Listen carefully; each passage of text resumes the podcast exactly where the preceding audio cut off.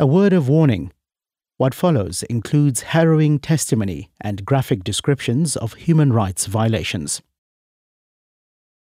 The Truth Commission's first ever partial event hearing took place at the Regina Mundi Catholic Church in Soweto in mid-July 1996. The focus was the 20th anniversary of the June 16 Soweto uprising, the day thousands of black children revolted against the apartheid system of Bantu education and Afrikaans as the medium of instruction. All hell broke out when the police unleashed their dogs, tear gas and bullets on students armed with stones, knives and fire. The official cost, a week later, more than 1,000 injuries, 900 arrests and 140 corpses, the first being that of teenager Hector Peterson. He became the innocent symbol in the turning point of the liberation struggle for democracy. Angie Kapelianis and Danny Booysen compiled this soundscape on wounds that have never healed and memories that will never die.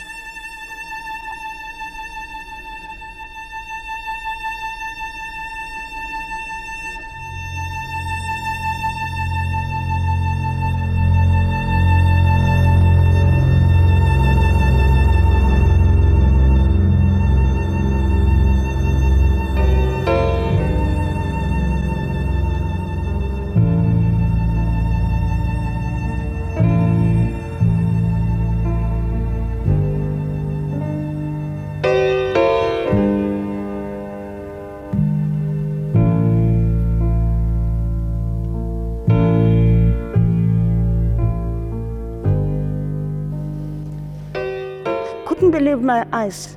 To me, it was like a movie unfolding before me.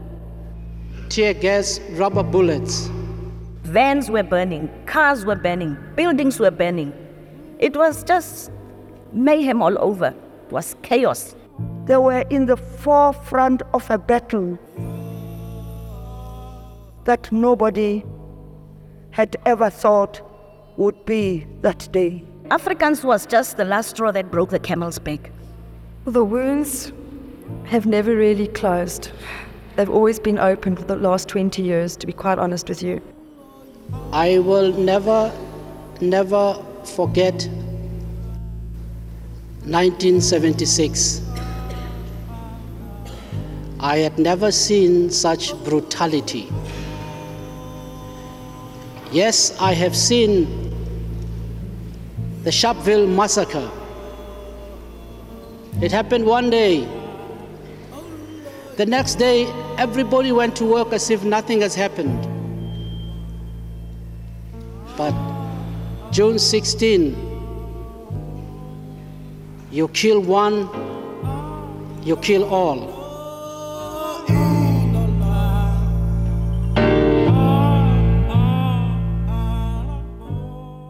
Bantu education is a curse. They gave us Bantu education, but never equaled that with war education. I cannot get over the fact that the Nationalist Party in particular singled out children, changed their education, and gave them an inferior education so that those children could be children who were going to remain the slaves of white people in South Africa.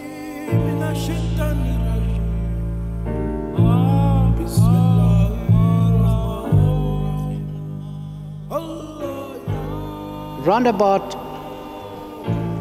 10 o'clock, we heard that a child was killed in Orlando West.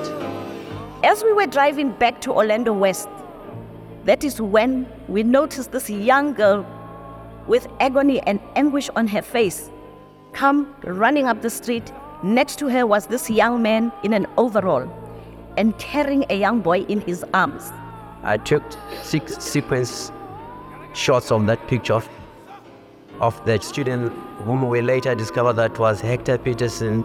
And suddenly, on the lips of every child you met, was Hector Peterson, Hector Peterson, Hector Peterson.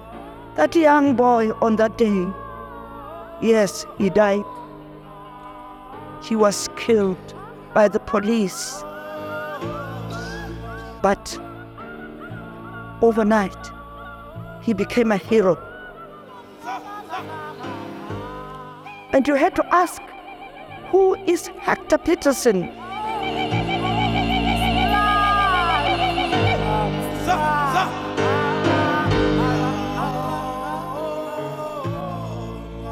I will never forget 1976. I had never seen such brutality. June 16, you kill one, you kill all.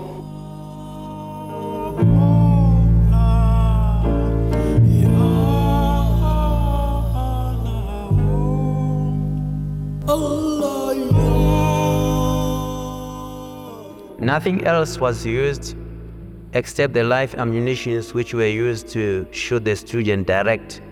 And they did not shoot on the air, they shot direct to the students. I was there, I saw it. He was face down. I held him by the ear, turned him over, and I said, "O thou fallen piece of earth, those that have done this deed shall be very sorry." So I realized, yes, it was Hastings and Glover, my son, that had died.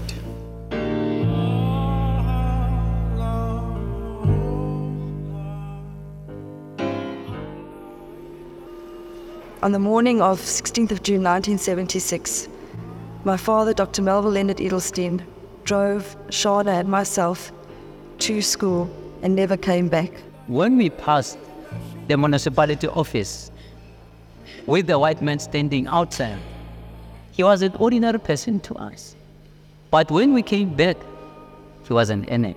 And his fight and his struggle was for equal education. He believed that all should be educated equally. He was a man who was totally against the violation of human rights. They stoned him and so on.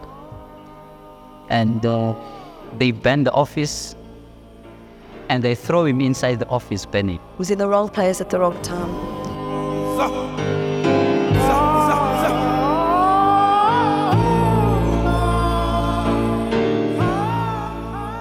But what I can tell you is that nothing much to affect our human lives has changed since 1976. Very little has changed. Our education is still the same.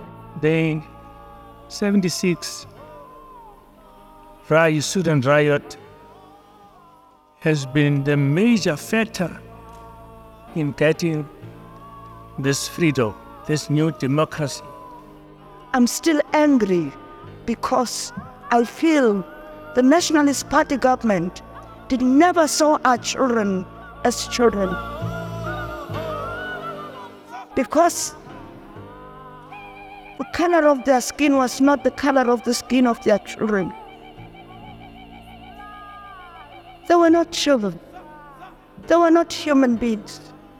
They were children who were not given an opportunity to grow, to mature, to become adults like everybody.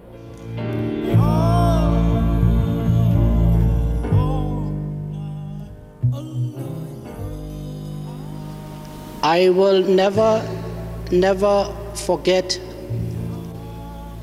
1976. Oh.